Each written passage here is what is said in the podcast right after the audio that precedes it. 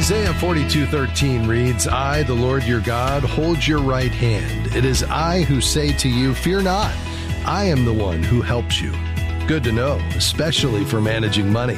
I am Rob West. When we pray and act in God's will, He'll give us our heart's desire. So let me ask is your heart up to a financial challenge? I'll talk about that first today. Then it's on to your calls at 800 525 7000. Call it 24 7, 800 525 7000. This is MoneyWise Live biblical wisdom for your financial decisions. Well, let's say you've done everything you can think of to get your finances on track. You've drawn up a spending plan, started saving and paying down debt. Uh, maybe you're even taking steps to cut down on impulse buying. That's a great start. And if you haven't done those things, I can't urge you enough to start today. Uh, download the free MoneyWise app to set up a spending plan. Get it wherever you download your apps. Just search for MoneyWise Biblical Finance. Then start saving. Set a preliminary goal of $1,500. When you reach that mark, keep going. This savings account becomes fully funded when you have at least three months living expenses in it.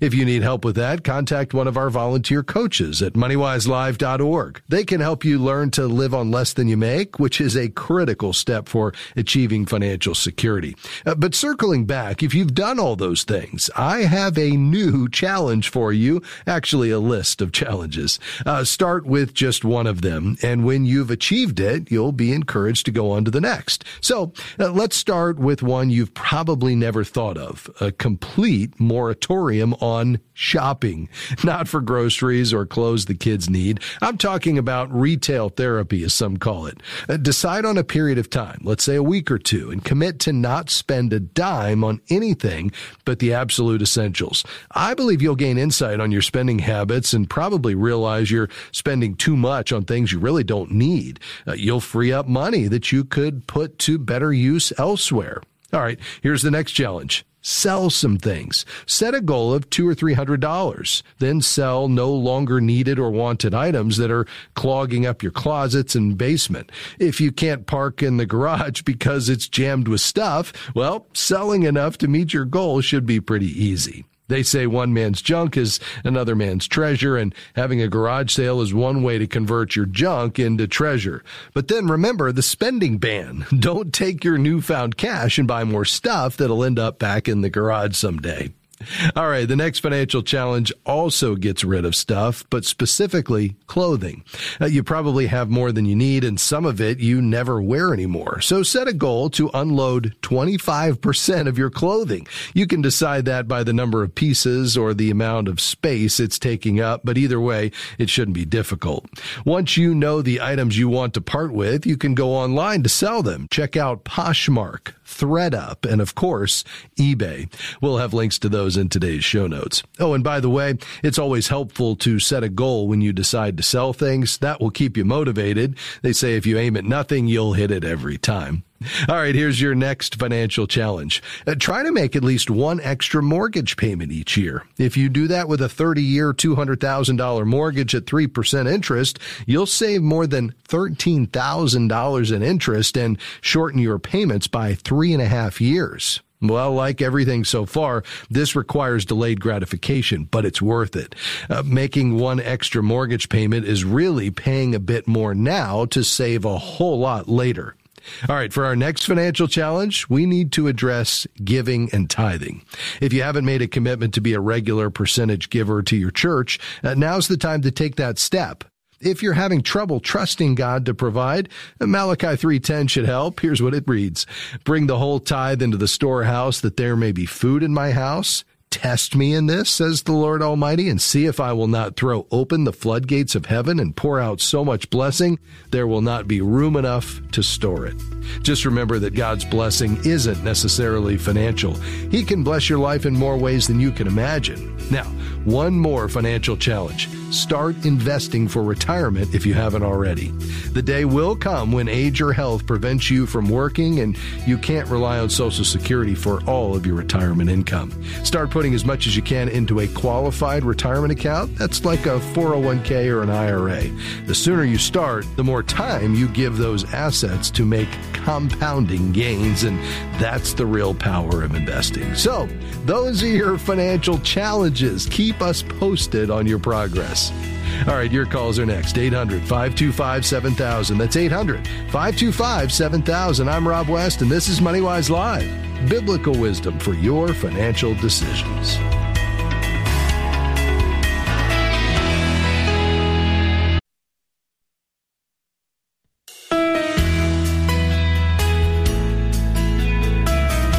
Thanks for joining us at MoneyWise Live. I'm Rob West, your host. Hey, we'd love for you to check out moneywiselive.org, our new website. By the way, you can hear an archive of today's broadcast and all of our broadcast archives. If you want to go back and listen to a topic of choice, uh, there's a wonderful search feature that allows you to search not only our broadcast episodes, but our articles and podcasts and videos. The search even covers our MoneyWise community. So if somebody's asked a question that you also have that's been answered by one of our coaches, you'll find that as well. It's there at moneywiselive.org. We've got some great featured articles right now, uh, including one we'll cover later this week uh, on how to panic proof your investing when we talk with Mark Biller, as well as Art Rainer's new article, The Five Biggest Financial Mistakes Couples Make and How to Avoid Them. That plus much more is there uh, for you to learn and study and uh, take in. It's there at moneywiselive.org. We'd love for you to check it out. All right, we're going to head to the phones here in just a moment. We've got some lines open. We'd love to hear from you. Whatever's on your mind today, uh, we'll tackle it together as you invite us into your financial journey and we try to shed some light on biblical principles that apply to your situation. Here's the number 800 525 7000. Lines are open right now 800 525 7000. We're going to begin today in Philadelphia, PA. Hi, John. How can I help you? Hi, Rob. How you doing? Very well, thanks. Um, good. I have two properties. One is paid for, and I have a mortgage on my first home. I'm going to be selling the uh, other pro- uh, property that has no mortgage on it, and I wanted to know should I take the money from that and pay my mortgage off on my original uh, home? Yeah. Well, I mean, or, that would certainly be, yeah, that would certainly be the safest thing to do. Uh, I assume you've decided you don't want to redeploy that in another investment property. Is that right? Well, I didn't know if that was a good idea or not. Well, wasn't sure. Yeah. Yeah. Okay. Uh, so this money uh, is a part of what you would consider to be long-term retirement savings, or something else. Yeah. Yeah, I would say okay. so. All right. And are you also saving in uh, qualified accounts through your work or some other type of retirement vehicle with stocks and bonds? No, I'm I'm self-employed and I have some uh, I have stocks. Okay. I, am in right. uh, I am an investment broker. Okay. And are you trying to get as much of that into a uh, tax deferred environment like through a SEP IRA or something like that? Yeah, I'm not sure. I, I owe okay. I owe about two hundred thousand on my house now, and I was thinking about taking. Uh, I'm selling the other house before. I was okay. thinking about just taking taking that and paying off my other mortgage, so I'm, I'm be I'll, I would be debt free. Yeah. Well, I really like that approach. I mean, there'd be some folks, John, that would say, yeah, you can do better other places. And I would say, well, perhaps, but not necessarily. The only way to get a guaranteed return uh, would be to pay off your mortgage and you'd at least be guaranteed a return equal to the interest rate on the mortgage. But there's the non financial side as well that gives you the peace of mind, the security, and the reduction in your lifestyle spending, namely uh, no longer having a mortgage payment that would just just, uh, I think, give you a, a, lot of flexibility moving forward. Uh, clearly, in Scripture, we should see that I think over time we should be moving toward being debt free, just based on the way the Bible talks about debt. It's not a sin to borrow, uh, but uh, I think we're more apt to be in a position to follow the leading of the Lord without being encumbered. Uh, so I don't think you can ever go wrong with that approach. Now, if you said to me, Rob, I'm comfortable hanging on to the debt. I have a plan to get it paid off in a reasonable time period, at least by the time I retire. And I'd rather redeploy this money and invest it, try to do better than I could. I don't think there's anything wrong with that either. Um, what I would say is let's make sure you have at least that three to six months in your emergency fund. And then you read, if you redeploy it, I would try to get as much of that going into um, a qualified account as possible.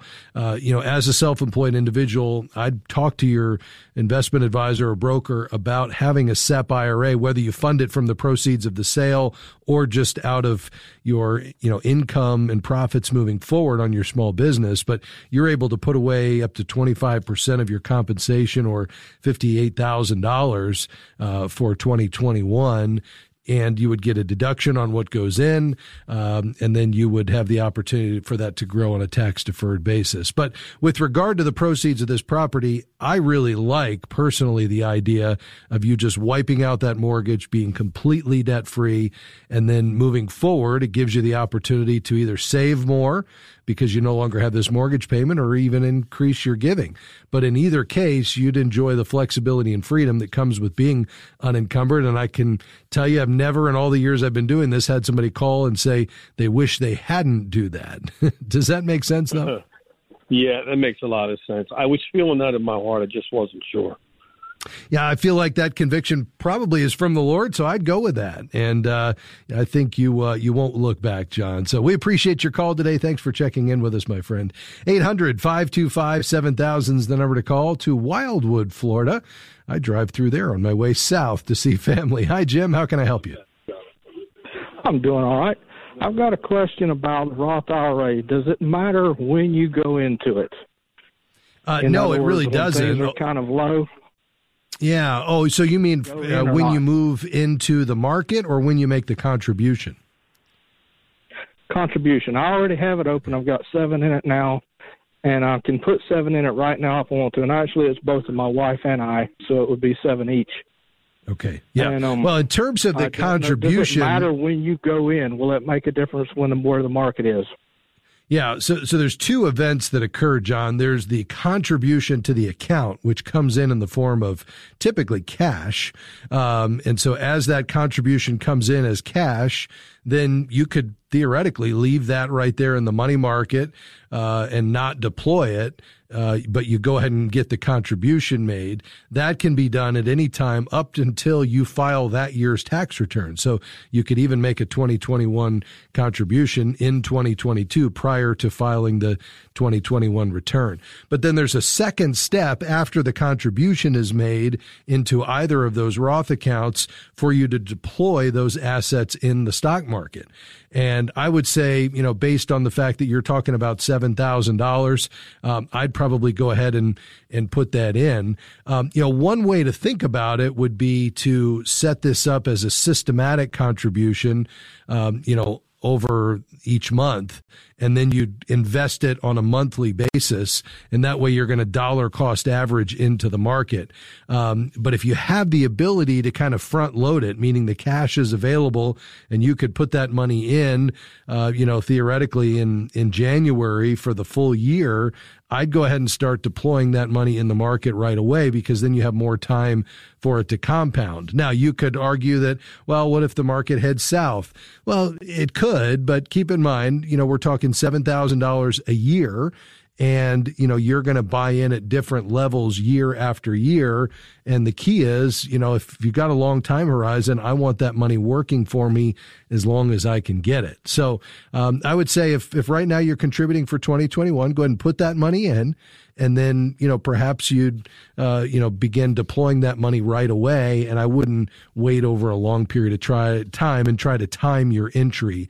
I would either do it all on the front end or i'd do it on a systematic basis if you're going to make those contributions monthly. Does that make sense to you? Yeah and that's and, and i'm in a position where i can front load it and that's what i was i've been going to do it and just ain't done it yeah. And I was just wondering, you know, should have gone ahead and because I was kind of waiting, to, hey, things may fall down the yeah. way things were going here a few months ago. Yes. So I just thought maybe I might wait till it comes down. Right. And they could, but keep in mind, you know, you're only just a few months away from being able to fund 2022. And if you have the ability to front load next year, you could go ahead and make this contribution, get this money working for you. Perhaps the market's higher in January, but maybe not maybe it's lower. And then you have the opportunity to go and make your 2022 contributions and redeploy those assets. And perhaps you're buying more shares with the same dollars because the market's down.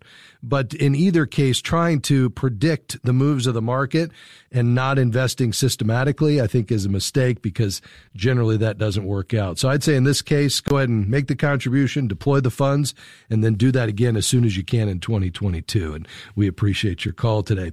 You know, as we think about our investing, uh, we want to do it in a way that honors the Lord, uh, but we also want to take full advantage of the compounding. Uh, you know, compounding is a powerful force and it works for us most effectively when it's done over the long time horizon. So we want to invest as early as we can. And I think investing systematically through what I called dollar cost averaging is a very effective way to go. The key is to start early and be consistent. Hey, more to come on MoneyWise Live just around the corner. Stay with us.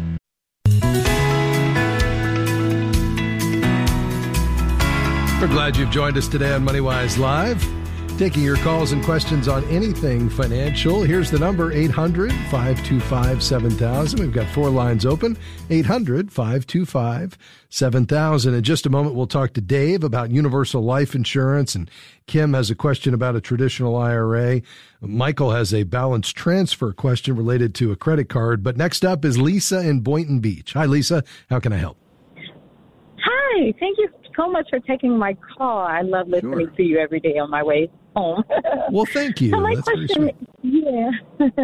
so my question is, my husband and I, um, we've been wanting to invest in um, real estate for a while, um, and we're ready to like, you know, um, hit the button. But I'm wondering, is it a good time to invest in uh, a rental, like short-term property, such as like uh, Airbnb, to rent it out? Sure. Uh, have you done this before, Lisa, or would this be a first for you guys? First time. okay. And tell me about your financial situation. Do, do you have a mortgage on your primary residence? Yes, we do. Okay. We have a, a mortgage. We just refinanced probably, I want to say, at the start of or towards like the summer of the pandemic. So sure. initially, when we purchased a home in 2018, our interest rate was about like high threes. Now we're in okay. the like low twos or yeah, high twos. Um, okay. And Very so we good. have some money saved up that will be put down for this house. Yeah, that's great. And uh, what are you planning to put down? How much do you have available? Um, about twenty percent. Okay, excellent. And have you uh, done some due diligence to look at similar properties in that area on Airbnb just to see uh, you know what they're renting for in different seasons because I know South Florida, if that's where you're buying, is very seasonal. Uh, so you've got to factor that in. And then secondly, have you done any due diligence with others who have done this on Airbnb just to kind of find out what their experience has been? Talk to me about how you've prepared for this. Well, uh, we actually want to look into Davenport area over by the Disney World. Um, okay. What we've noticed, we've done uh, quite a few research. We're like in the initial stages, but um, quite a few research in terms of like the homes. They come fully furnished, and a lot of it they come with like a, a rent roll where they're booked like already nine months out. So yeah. it would just be, I guess, the seller just selling, and we would just kind of take um, that type of thing. Sure. Okay. Yeah. So the properties you'd be looking at have been already been used in the same way. So you'd be relying on some of that history, which is helpful. Well, I'm exactly. glad to hear you have at least 20% down. I'd love for that to be a bit more. I mean, I would say that's typically the minimum for a, a primary residence. I love to see closer to 50% with a rental property just because, uh, you know, the debt service has a way of kind of eating away at our profits. And, you know, if we go through a period where, uh, you know, it's difficult to get renters unexpectedly or there's unforeseen damage that comes and you're not able to recoup that, um, you know, having that uh, low debt service is key. But, you know, if you feel like you all have the financial health underneath you, this isn't going to rob you of your emergency fund, you're contributing beyond this uh, savings you've done to a retirement account. And so you're kind of on track there and you had enough margin to then build up separately this down payment and you've done your due diligence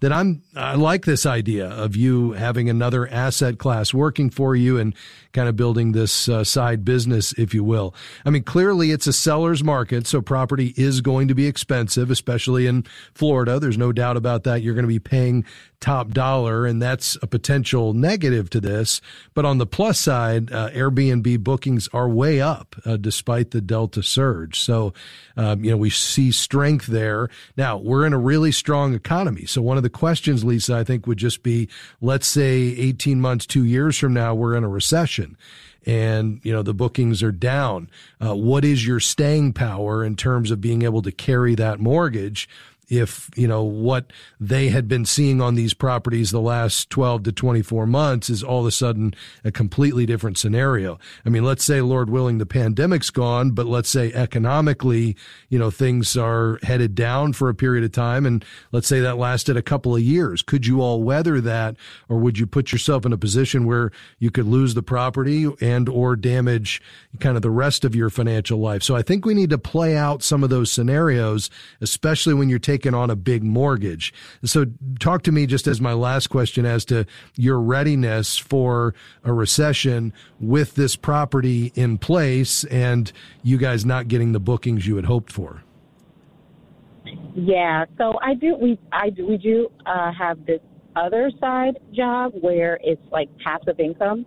So in addition to like not including the down payment, like we don't have the fifty percent, but we do have some income that actually comes in every month, about twenty five hundred dollars every month. Okay. Yeah. Um, so, but and you don't rely on that yeah, for your your monthly expenses. Not at all. It's, okay, we don't great. even touch it okay, good. Yeah, so I think that would be there to carry the mortgage if for some reason something happened. In the meantime, you're building equity. So sounds like you've got all the pieces in place. I'd say prayer prayerfully consider this, and uh, I think it sounds like a great option. Before too long, who knows? You may have two or three of these and be calling back to tell us how it worked. But uh, all the best to you in the days ahead, Lisa, and I like your plan. Hey, more to come on MoneyWise Live just around the corner. Stay with us. We've got some lines open 800 525 7000. We'll be right back. We're so glad to have you along with us today on MoneyWise Live. We've got uh, two lines open for your calls today. We'll take as many as we can. Here's the number 800 525 7000. Hey, we're just three weeks into our new MoneyWise Weekly Wisdom email. That's right. It's a weekly email delivered to your inbox with a short uh, thought from me about managing money God's way, as well as some recommended reads, some trending podcasts, and much more. Uh, our new edition comes out later this week, and I'd love for you to have it. Uh, in there, I talk about the most common financial mistake people make. Uh, we also have some great articles, uh, one called Slaying the Paper Piles to help you understand what you need to keep and for how long related to the IRS. Uh, we also have an article on values based investing. And one, according to Jesus, what was the greatest hindrance to our faith? Uh, that plus some great podcasts and uh, a survey we're going to ask you to partner with us on, along with the National Christian Foundation, to help shape the future of Christian giving. That's right. You'll be able to participate in this survey sponsored by the National Christian Foundation in uh, collaboration with some incredible research firms. And this is going to be a groundbreaking study that will really, I think, help us gain an understanding of the current landscape of Christian giving. And we're partnering to take this to you, our MoneyWise audience, uh, to collect some valuable data that we can then bring back to you uh, to share with you in the days ahead. So uh, I'd love for you to go ahead and get signed up for our MoneyWise weekly wisdom email. It's really easy to do. In fact, uh, the best way for you to do it is just to uh, go download the MoneyWise app and create a free account. By doing that, uh, you'll be ready to receive the MoneyWise Weekly Wisdom email, or uh, you can just go to moneywise.org and sign up. It's quick and easy. And again, uh, that'll be delivered to your inbox every week. I know it'll be an encouragement to you, so sign up today. All right, we're going to head back to the phones. Dave is in Dover, Ohio. Hello, Dave. How can I help you, sir? Uh, yes, sir. I'll try to keep my question short. Um, my wife and I each have a fifty thousand dollar universal life policy, which we purchased a long time ago. Yeah. Uh, primarily uses a death benefit when we were young, and and be- even before we had the kids. I'm now 72. My wife is 69. Um, I just noticed on the last statement that we got, um, the surrender value uh, of each of the plans is about ten thousand dollars mm-hmm. each.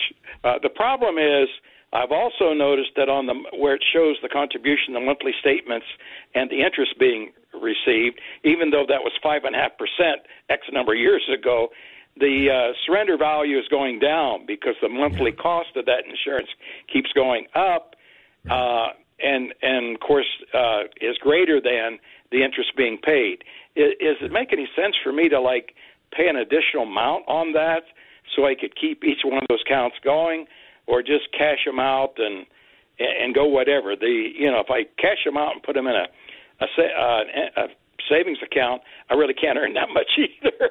but, right. the uh, the surrender value is going down each month yeah. now. Yeah, and it will continue to. Obviously, the mortality expense portion of this is going to continue to rise as you age because there's more cost involved in them being able to continue to provide the death benefit, which it sounds like you don't really need at this point because you have other assets and no dependents that would be relying on this death benefit if something were to happen to you or your wife. Is that right?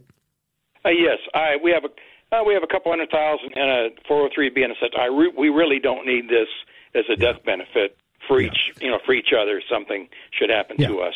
Yeah, so I think there's an opportunity here for you to go ahead and, and surrender this. I mean, you're going to want to understand exactly what the tax implications are and any uh, penalties, but you've obviously uh, are seeing there on the policy the surrender value, and that's going to be key. You'll want to know how much of that is earnings, which could be subject to federal and possibly state income taxes. But apart from that, I think, you know, that's going to continue to erode as the mortality expense increases.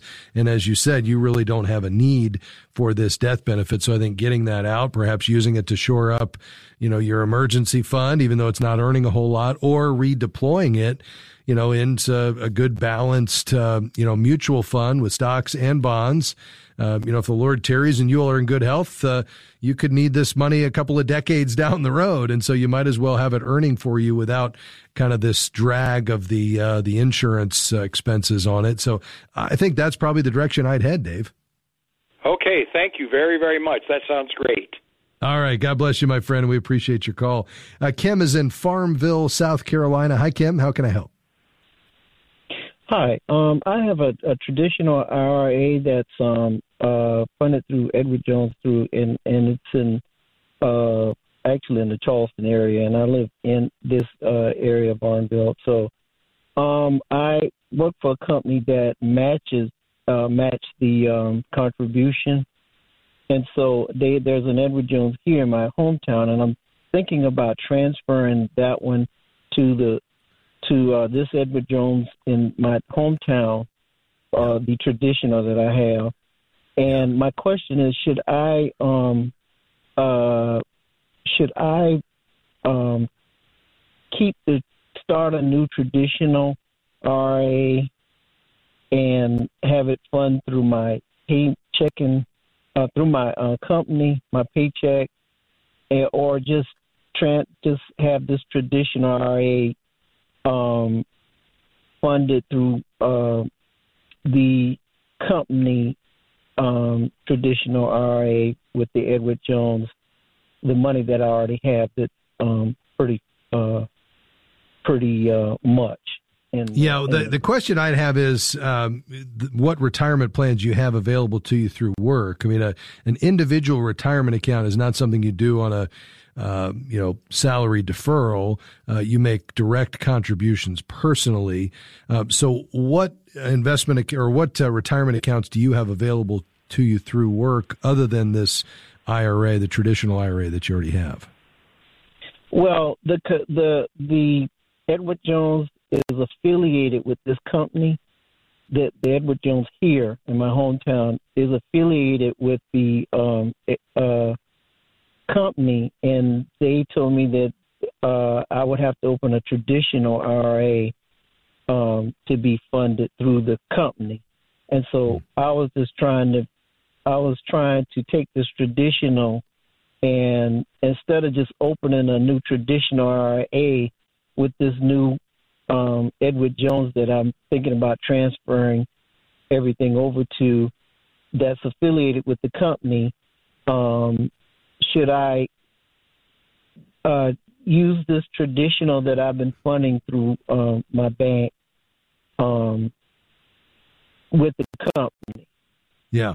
Well, uh, yeah, I think I'm a little confused on that. And I'm wondering if, if perhaps it's a traditional 401k that you have available to you. I mean, the bottom line is you can have multiple, but I'd, I'd put them all together. And so if you're planning on moving to a new local office in your hometown with Edward Jones, I'd visit with that advisor.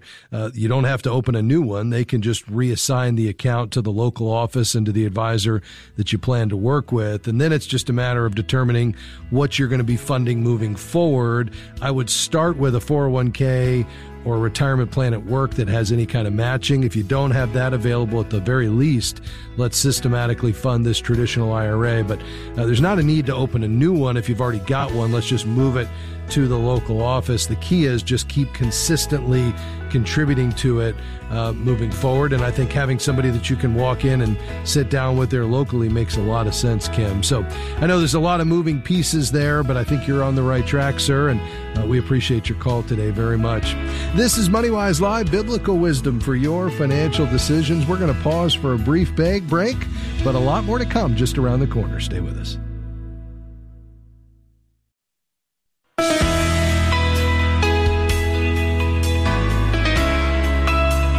Welcome back to MoneyWise Live. I'm Rob West, your host. In just a moment, we'll head back to the phones. But first, it's Monday, where we're joined in this segment by our good friend Bob Doll, Chief Investment Officer of Crossmark Global Investments, where values and investments intersect. You can find out more at crossmarkglobal.com. Uh, Bob, last week, uh, the U.S. equities finished lower. Wait a minute. I thought the stock market always went up.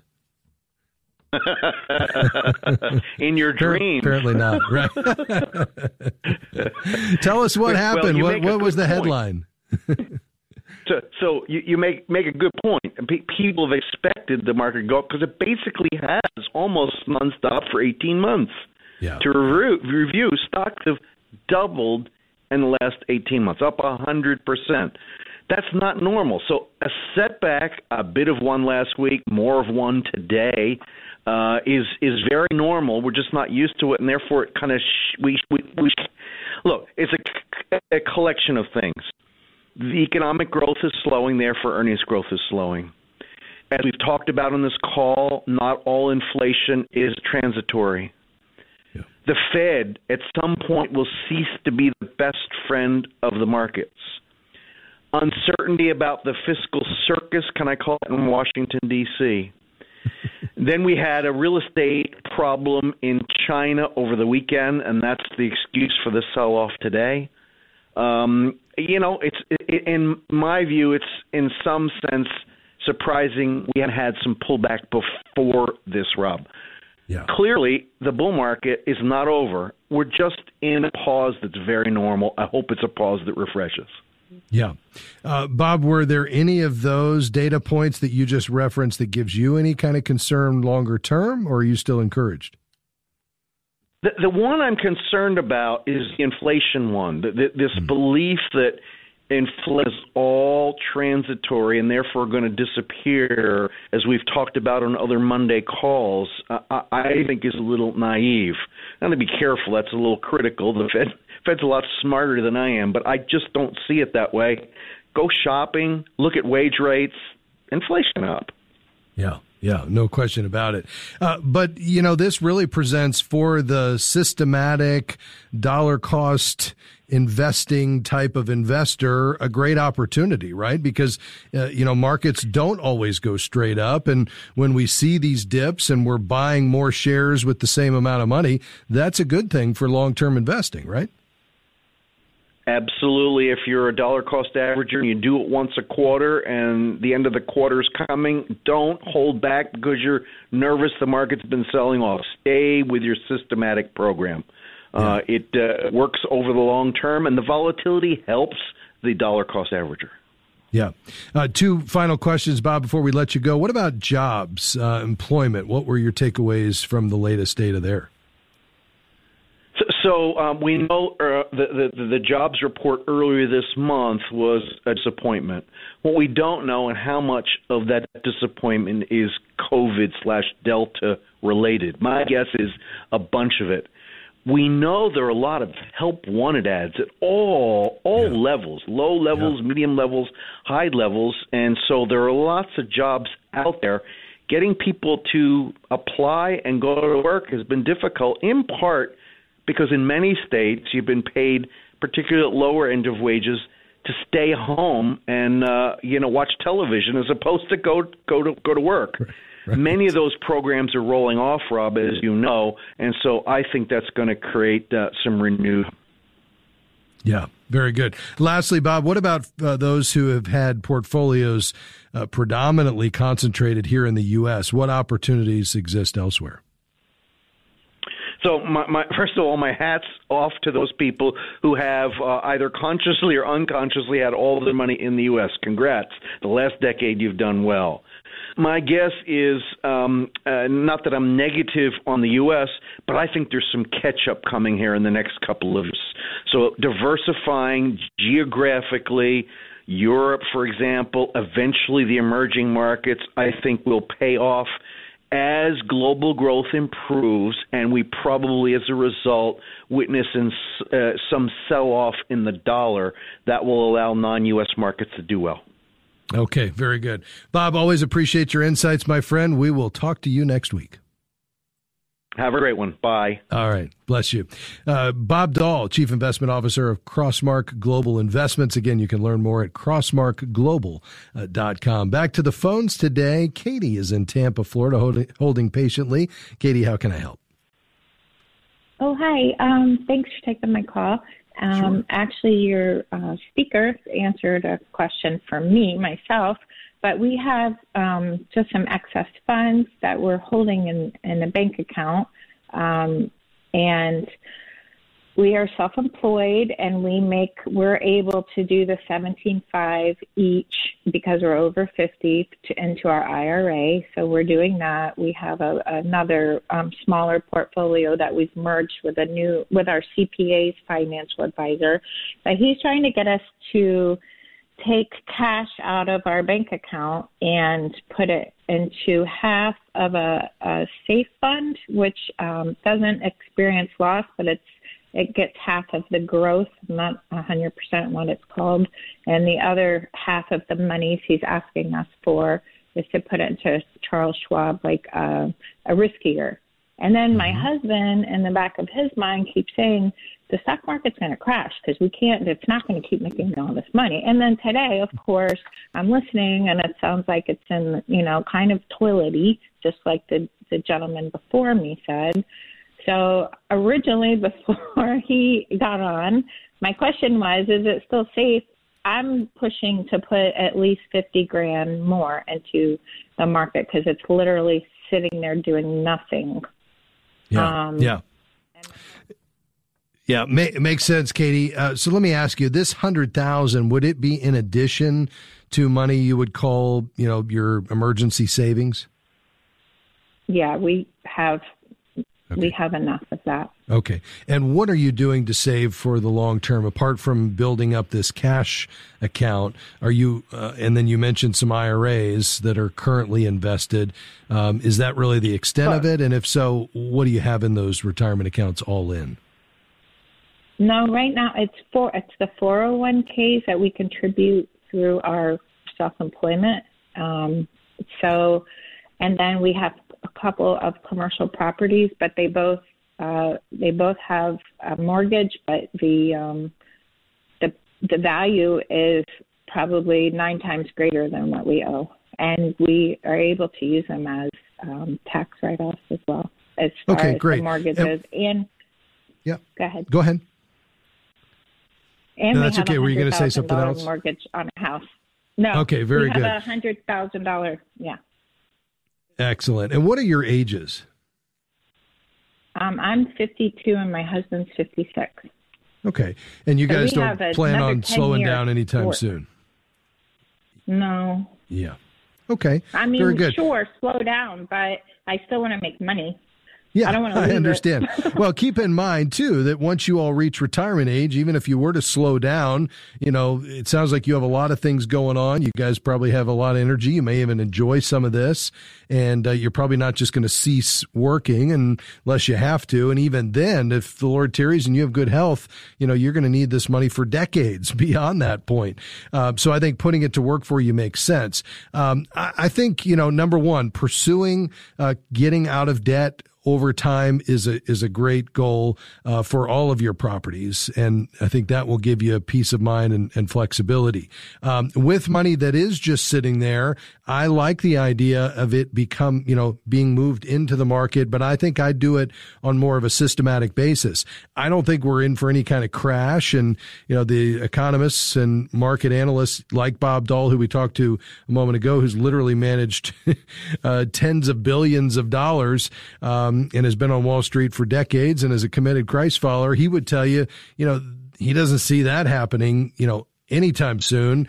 Um, in fact, there's a lot of case to be made for the resiliency and the strength of the U.S. economy right now, but the markets don't go straight up. And we're clearly well into a bull market cycle, and these are cycles, so they do tend to roll over. So we could hit a recession, you know, a year or two or three down the road, and that could last a couple of years. But typically, the amount that you give up in a recession is, you know, maybe 20 to 30% at the most, whereas most bull markets, you're going to see 100% plus over the bull market run, which could be 10 years or more, like this one has. Um, and so I think as long as you're a systematic investor, recognizing you can't try to time the market on the upside or the downside. And so even if you were to start moving into the market uh, systematically, not dropping all 100,000 in on one day, but let's say, you know, you, you take the total amount you want to move into the market, and let's say you move in over three quarters. Uh, so, you know, over the next, uh, uh you know, eight, nine months or so, I think that would be a prudent approach because if we did hit some speed bumps along the way, you'd be able to buy at a discount. If the market's going to keep going from here, at least your entry points on the early end of that range would be lower than they are uh, down the road. But I think you and your husband need to have kind of, a, you know, one mind about that and you need to come together and, um, you know, whether or not you should use this insurance product with the floor on the downside, you're going to give up, um, you know, a good bit of the upside. And because of the fees and because of the other assets you have, I don't think you need to be that risk averse. So I'd rather you say, okay, of this 100,000, here's what we're comfortable moving into the market. And we're just going to focus on that. And then work on the timing of deploying those assets in terms of uh, dollar cost averaging in so you're not buying all at today's levels. Does that make sense, Katie? It does. Great. So are you recommend, so uh, Let's do this. Unfortunately, I'm out of time, but you stay on the line and we'll talk a bit more off the air and finish up. And I appreciate your call today very much. Well, folks, uh, so glad to have you along with us today. MoneyWise Live is a partnership between Moody Radio and MoneyWise Media. I want to say thank you to Dan and Amy and Jim. Also, thank you for being here. We're grateful. We'll look for you tomorrow in another edition of MoneyWise Live. Come back and join us. We'll see you then. God bless you.